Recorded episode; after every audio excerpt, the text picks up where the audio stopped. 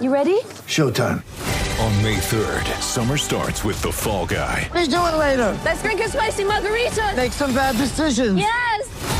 Audiences are falling in love with the most entertaining film of the year. Fall guy. Fall Guy. Fall guy. That's what the poster said. See Ryan Gosling and Emily Blunt in the movie critics say exists to make you happy. Trying to make it out? Nope. Because I don't either. It's not what I'm into right now. What are you into? Talking. Yeah. The Fall Guy. Only in theaters May 3rd. Rated PG-13. Welcome to episode 22 of The Tinderbox. It's a rare midweek episode on the podcast. We are the podcast for Matchsticks and Gasoline, the Calgary Flames website for SB Nation. It's Mark, Michael, and Gordy this evening. How we doing, everybody? Very good. I'm doing great. This is, I'm telling you, we got to start recording the pre-podcast uh, with you guys. It's way more exciting. Burger King French fry sandwiches. anyway, moving on. So uh, the Flames um, last week ended the week on a horrible note. A really, really, really, really, really, I can't stress, really bad 8-4 loss to the Chicago Blackhawks. However, on the sunny, you know, the glasses half full type scenario, the Flames went out and beat the Ducks 6 to 4 for the third time this season. Uh, that's the first time that's happened since 04. Uh, they never won back to back games in Anaheim since, I think, 94, 96. It's been a while. Let's put it that way. For anything revolving the Ducks and the Flames, it's been a while. We'll just, it's at least 10 years. But um, so we kind of have like the opposite ends of the spectrum there. I think everybody after that Chicago loss was like, oh my God. Um, this is this is it. This is this is the season right here. Because uh Rittich was terrible, Talbot was terrible, the whole team as as a whole was terrible. Um, anybody got some thoughts uh, between those two games? The the complete emotional swing, which has kind of been the entire Flame season.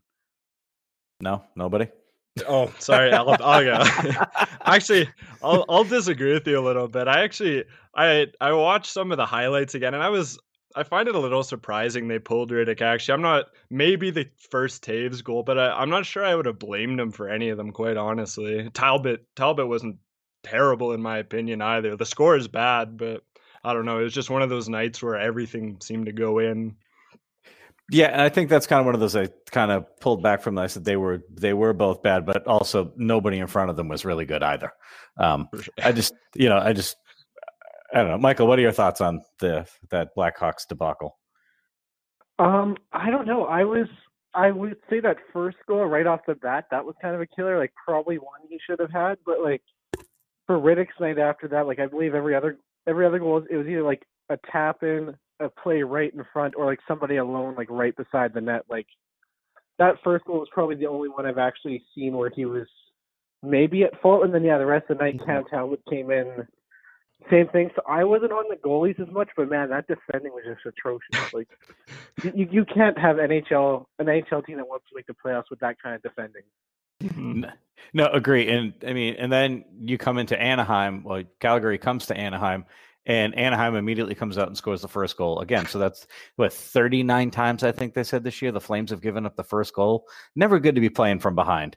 And they were playing from way behind in that game too, down three to one, and somehow managed to get back into it thanks to mainly Andrew Mangiapane just being like, "Get on my back, let's go." I'll of all people, Johnny, Sean, just relax, take a night off. I'll throw the team on my back. I'll, I'll carry us through this here. Um, so I, again, in that game, it's like the Flames are constantly playing from behind. There's got to be a way that they come out of that locker room hot. No. Mm-hmm. It's it's so sad that a season where Calgary's already won the season series against Edmonton and Anaheim, and we're in this much misery. But no, it was it's good. Like it's it's always a good sign for a team when you know you can come into a third period like that and you know turn a game around with not much time left. But yeah, the the getting down early is is not something that you know even playoff teams can afford to do that consistently. No, I think especially too when you don't have your top players scoring goals. It's not like all right, we're down 3 to Mhm. one. You know, Gaudreau, Monahan, and G. I mean, Lindholm. Lindholm's playing fine. Tkachuk's playing fine. Um, so whatever. But like your your two big guns, the guys you're paying, you know, a, a ton of money to, are the guys that are supposed to carry you through those games. And thankfully, Monahan scored a goal because I don't think anybody in the NHL needed a goal more than Sean Monahan. Um, anybody have thoughts on that? It was a it was a Yeah. beautiful assist. no, it was. It just, I just, Monahan just kind of they showed some stats like at least Gaudreau's got some assists like in his last 13 Hmm. games. Like Monahan's got like one goal, one is like it was terrible coming into that Hmm. Anaheim game. So I think I don't know if that's gonna you know get him moving because there's so many times this year where he just looks invisible out there. Where Mhm. like who did, I think it was the other night he went to the box for a penalty and I was like, oh Monahan's playing. Like I didn't even recognize like I didn't even think that he was out there. I'm like, oh he was out there. Look at that. Who knows? Um, so yeah, but I think you know, good to anytime you can, you know, take three games from Anaheim in a season is good, and kind of put them in their place and beat them up a little bit, even if it is uh, Ducks light. Let's put that. They're not exactly the Anaheim Ducks of old, but I don't really care.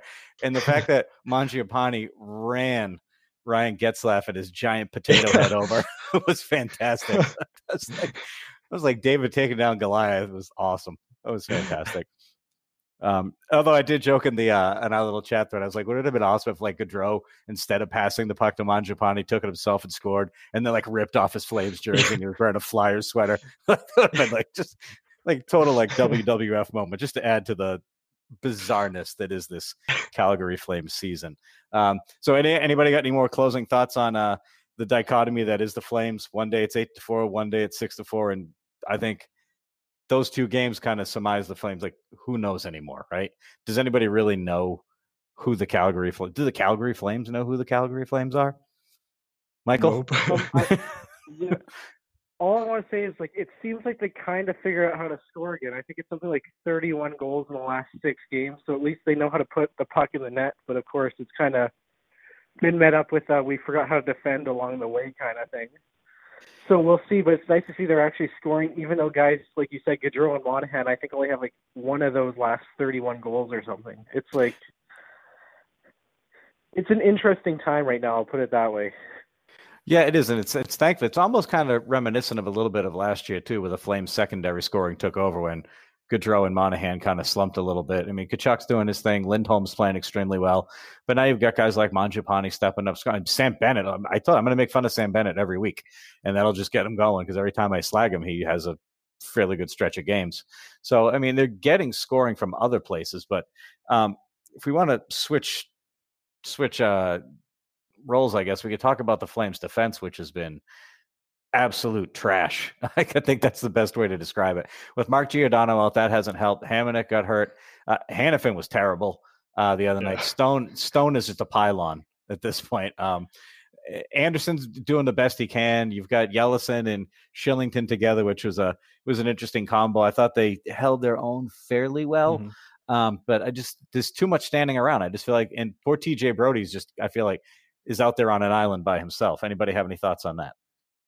Well, I think that's you know that's something I don't think a lot of people are considering right now is how you know quite poor the defensive core is on paper. But like, uh, how many teams in the league could survive defensively, losing you know two of your top four defensemen at this time of year? So I Yeah. think they definitely deserve you know some leeway. And like Michael said, it's it's most inspiring to see them scoring as heavily as they are now. Whereas you know where I think they deserve a small amount of leniency on the defensive side, given you know the the injuries that have hit them. Michael? Yeah, I just want to add on, just say, yeah, it's you lost last year's Norris Trophy winner, but I know he hasn't been at that level this year, but he's still been absolutely solid, like top pairing defender. Like I thought, as soon as he was gone and Hamonic left shortly after that, they were almost done. Like, and for for a part, it kind of has looked like that at times, especially that Chicago game. But uh yeah, we'll kind of see here. They have a bit of a tough stretch coming up with, with that road trip after the Boston game, so we'll see if they can kind of pick up. Because I'm not sure how close either Gio or Hamonic is to coming back at this point. Yeah, there hasn't really been much chatter on that, and um, you know, and obviously they're not going to rush Valimaki back to fill in any kind of spot. So I think Mhm. you're gonna you're you're gonna ride or die with what you got right now uh, at the blue line for the Flames, and it's you know I I was kind of hoping this is one of those scenarios where Hanifin would step up, but I just I don't think his play lately has been anything uh, spectacular. Let's put it that. Actually, I don't think it's been good. Um, and I think Stone is what he is. I think I'm willing to take lumps with Kylington because I think there is some potential there and a future with him. So if he's going to have a couple rough games here and there, that's fine. I just want Andersson to shoot the puck more. That's all I want. Yeah. I want I want one Flames defenseman to actually actually he hit the post the other night, which was a nice shot, but just put it within five feet of the net, and I'll be happy. I'm not asking a lot because uh, I I I, maybe one night when I'm watching a game, I'll just I'll just make little checks every time a Flames defenseman shoots and misses by a good chunk because I feel like I'd fill an entire sheet of paper because I feel like they're the worst shooting defense in the league. Um, but I digress. Well, enough hammering on the Flames defense there. Um, trade scenario wise, uh, the name that was attached to the Flames for a lot of this last couple weeks at least as the trade deadline approaches was uh, Toffoli, and he is off to Vancouver, so that's not going to happen. Anybody uh, surprised with that deal? Did we really think that he was going to come to the Flames? Oh, I don't think it was surprising in terms of him not coming to the Flames. It's what was surprising, and I think a lot of people agree, is how how little Vancouver relatively had to pay, especially with how bad of over, overpayments there are right now. Like Marco Scandella as you know, Mike pointed out earlier, uh, Marco Scandella just fetched Montreal an additional second round pick on top of the fourth round they gave up to Buffalo, and you know, God only knows that package that Blake Coleman drew. So it's I think it's very surprising what Vancouver had to part with for Toffoli. Michael, you agree with that sentiment? Yeah, I think um, I think Vancouver got off also decently. I know their prospects, some of their Canucks fans I talked to said he was like like he's still got some good potential, but man, I just I think it's a good trade for them. I think he's going to make their team a lot stronger. They just lost. It sounds like Brock Boeser's out for the season, so mm-hmm. they needed somebody to kind of pull up the slack there on the right wing. I think he'll be a good fit. Um, I don't know. As with the Flames, it's kind of like yeah, I would have liked him on the Flames, but uh, I don't know if he would have been enough of an upgrade at that right wing position. Like I feel mm-hmm. like the Flames kind of have a lot of those middle six forwards right now, and I don't know. It almost feels like for the Flames, it's like they either have to bring in like a really big fish, or they're not really going to see a huge improvement, in my opinion. No, I think that makes absolute sense, and I think that's one of those. Maybe the Flames are. I mean, the the trades going before the deadline. You, I mean, if you didn't look at your calendar, you would have thought you were off. You'd be like, "They already started. Like, did I miss the deadline? What is it today and yesterday?" Because people are just going nuts. Which brings up the point that uh, we talked about earlier about discussing: is should the Flames try to sell a defenseman? At this point? Um, is it kind of like I kind of feel like you either had to be all in. It's you know I don't feel like adding a small bit here or there is going to help Calgary at this point. Uh, is it time to just say either we're in as buyers or should they sell some defensemen because defensemen are fetching quite the return? And if you were to deal a defenseman, who would you send away? Yeah, for I think e- even if you're not explicitly targeting getting rid of a defenseman, at least testing the market to see what someone would offer you for a TJ Brodie or a Travis Hamonic. Like I, yeah, I just you have to see what's out there with with currently what yeah guys are paying for Marco Scandella.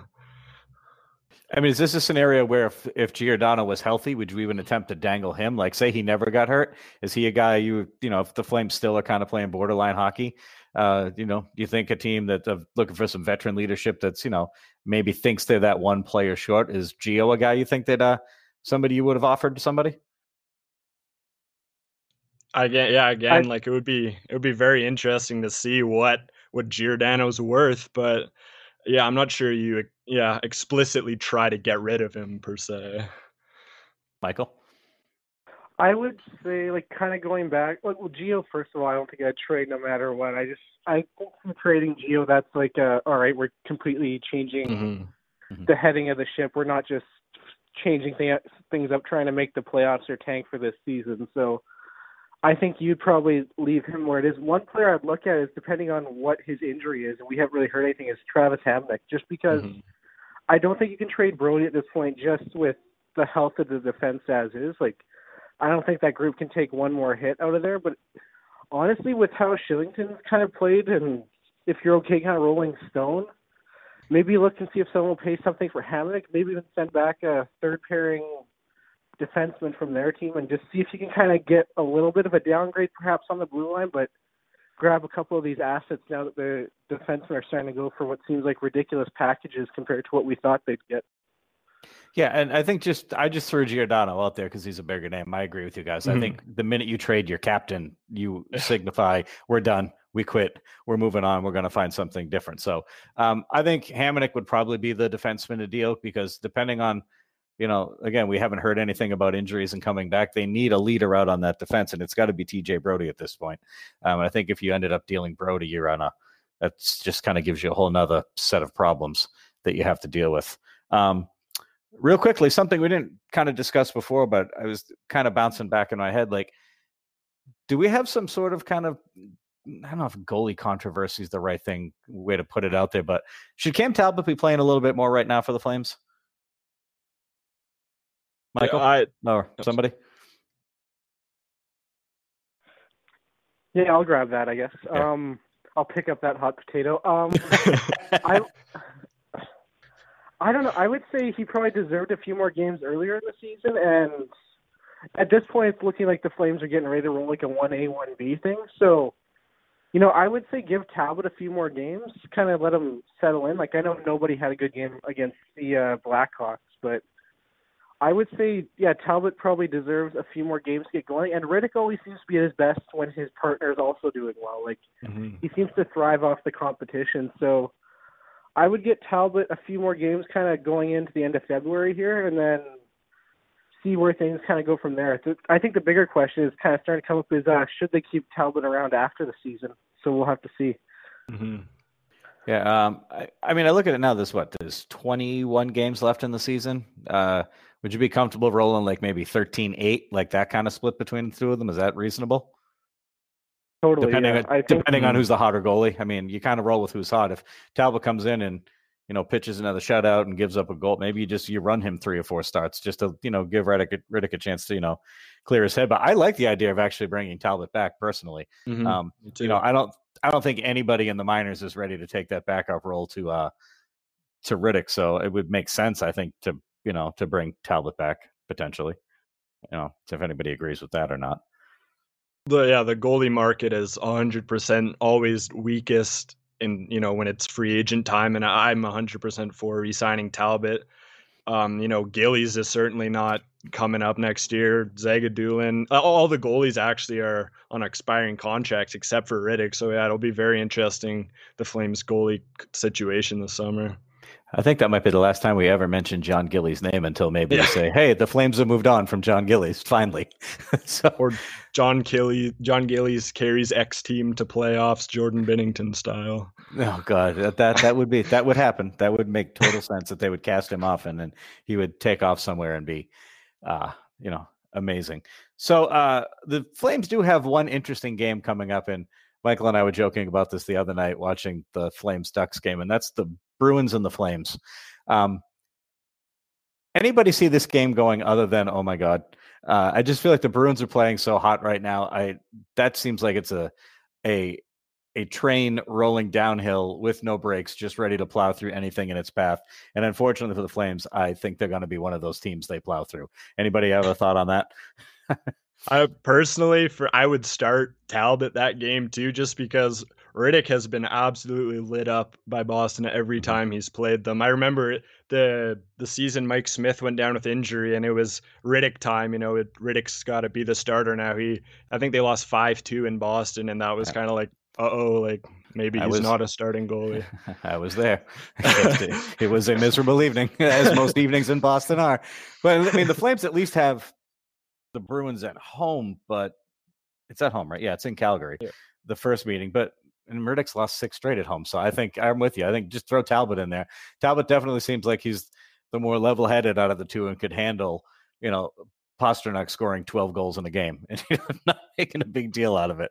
So yeah, Michael, uh, what are your you uh you have any high hopes for that game? Or are you kind of just like you know gonna duck and cover and hope for the best?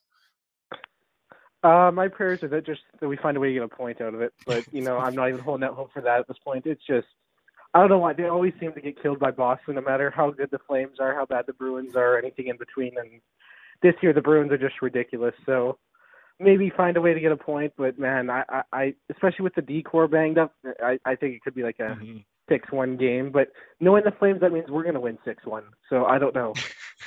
Now, now, I mean, might get a point. Do you mean like a goal or like take it to overtime? I'm guessing that means like well, one first goal. I take it to overtime, so I realized how stupid that sounded. So let's just to a goal or two.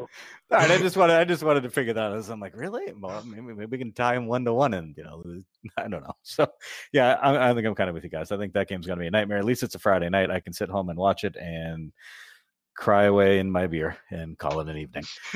Um, You gotta expect them to win because like that's that's when they when we expect them to lose. That's when they come out with their ridiculous perfor- performance. It's like, hey, these guys are gonna go for the cup. So I don't know anymore. yeah, maybe that's what I'll do. Predictions. I'll predict the the Bruins win seven to one, and then the Flames will miraculously win four to one, four to two. Who knows? Um, uh, anything else anybody want to go over and talk about? Other than, by the way, that Ducks Flames game the other day, it looked like a weird scrimmage oh, between the 89 Flames and like the 03 04 Flames. It's the Ducks like font is kind of like the the Reebok era Flames jersey, and that orange is the most hideous thing to look at on television. It was like, oh god, it hurt my eyes. It was terrible.